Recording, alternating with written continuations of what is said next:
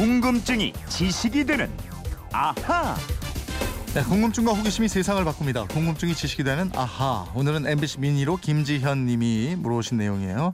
아시아, 유럽, 아프리카, 아메리카는 어디를 기점으로 구분합니까? 초등학교 아들이 질문하는데 잘 몰라서 답을 못 해줬답니다. 알려주세요. 이러셨는데 예, 세계 지리에 밝은 강다솜 아나운서와 이거 한번 해결해 보도록 하죠. 어서 오세요. 네, 안녕하세요. 예, 아시아, 유럽, 아프리카, 북아메리카, 남아메리카, 오세아니아 이 6대륙이고 남극까지 합치면 7대륙. 네. 강다솜 씨는 몇 개 대륙이나 가봤습니까? 저는 아프리카랑 남극 빼고는 다 가봤어요. 뭘 빼는 게 빠르구나. 난 참 가본 다행이네요. 곳 세야 빠른데. 좋겠어요. 고맙습니다. 예. 사회나 지리 시간에 배운 분들도 계실 텐데 오늘 한번 세계 지도 정리해 보죠. 우선 네. 아시아하고 유럽 이 붙어 있죠, 여기는. 그래서 유라시아라고 불리기도 네. 하잖아요.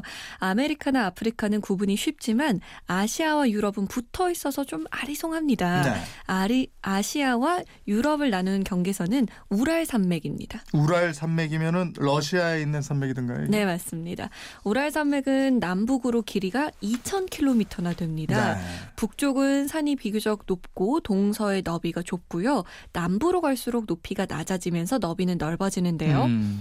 러시아의 이 우랄 산맥부터 카자흐스탄을 가르는 엠바강, 바다인지 호수인지 모를 정도로 규모가 큰 카스피해, 흑해 등을 기점으로 유럽과 아시아를 구분짓고 있습니다. 우랄이란 말도 돌로 이루어진 경계라는 뜻을 가지고 있다고 해요. 음. 언제가 뉴스 보니까 그 대륙 경계 지점에 높은 비가 서 있고 이렇더라고요. 네, 기자들이 경계 비를 중심으로 이쪽은 아시아 땅이고 저쪽은 유럽 땅이다 이렇게 소개하기도 하는데요.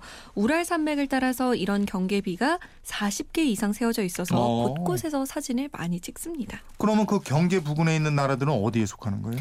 어, 과거에 그루지아로 불렸던 조지아, 아르메니아는 서남아시아에 포함되고요. 네. 우랄 산맥과 카스피의 동쪽에 있는 카자흐스탄, 음. 우즈베키스탄 등은 중앙아시아입니다. 이 구분하기가 모호한 나라가 터키인데요. 네. 터키는 대부분의 영토가 아시아에 속하지만 이스탄불은 유럽 지역인 발칸반도에 위치하고 있습니다. 네. 그래서 터키는 유럽 국가로 분류되는데 다른 유럽 국가들은 같은 유럽으로 취급하지 않으려는 경향도 아, 보입니다. 이 터키가 그렇게 결, 걸쳐져 있군요. 네, 하긴 네. 뭐 아시아와 유럽을 다 느낀다. 터키 다녀온 분들은 그렇다고.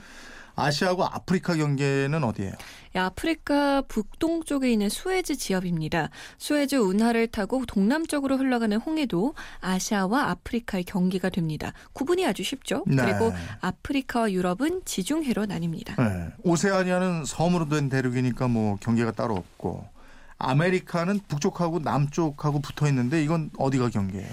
북미와 남미를 가르는 경계선은 파나마 지협입니다. 파나마 운하가 있는 곳이에요.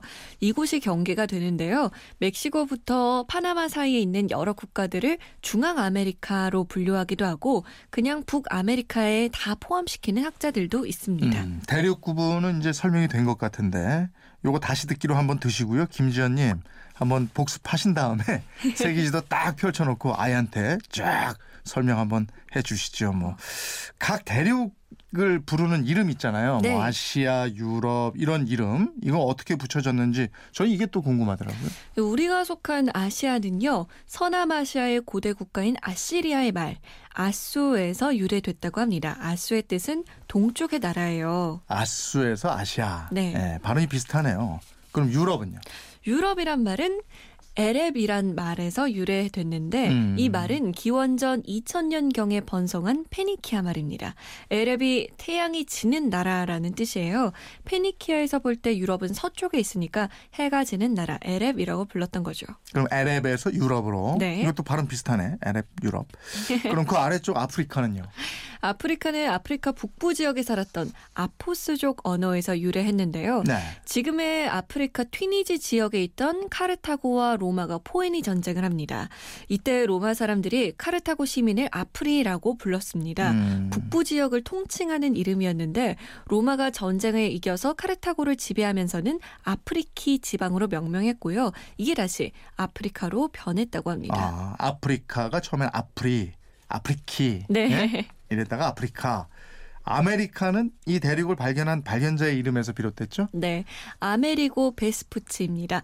사실 유럽인으로 아메리카를 채- 맨 처음에 발견한 탐험가는 콜럼버스입니다. 아메리고 베스푸치는 이 콜럼버스와도 친분이 있었고요. 음. 콜럼버스가 2차, 3차 항해에 사용될 배를 건조할 때 함께하기도 했습니다.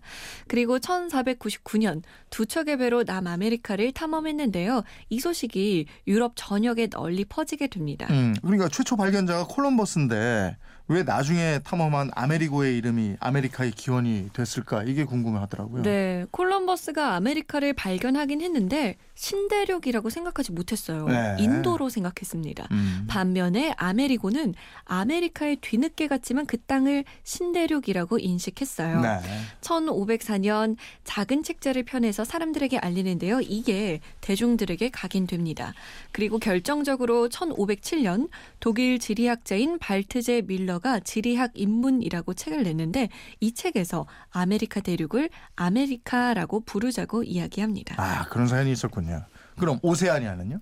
오세아니아 대륙의 이름은 넓은 바다, 대양이라는 뜻을 가진 ocean에서 유래됐습니다. 네. 오세아니아는 넓은 의미로는 오스트레일리아, 뉴질랜드, 멜라네시아, 미크로네시아, 폴리네시아를 포함하는 태평양 지역의 섬을 가리킵니다. 네. 또 많은 분들이 궁금해하는 게요. 중동 지역은 우리나라에서 볼 때 서쪽에 있는 나라들이잖아요. 네, 맞아요. 근데 왜 중동을 Middle East 이렇게 불리게 됐냐 이거예요. 이게 사실 유럽 중심의 세계관이 담겨 있는 말이에요. 유럽은 제국주의가 한창이던 1900년대 초반 동양을 규정하면서 우리나라, 일본이 먼 동쪽 지역 Far East, 극동이라고 했고요. 네. 유럽하고 가까운 동쪽 지역을 Near East, 근동, 그리고 그 사이에 있는 지역을 Middle East, 중동이라고 분류했습니다. 이게 오랫동안 이어지다가 지금은 극동 대신에 동아시아, 음. 근동 지역을 서아시아라고 부르는데요. 중동은 마땅한 대체말을 찾지 못한 채 지금까지 중동이라고 불리고 네, 있습니다. 알겠습니다. 김지현님 아셨죠?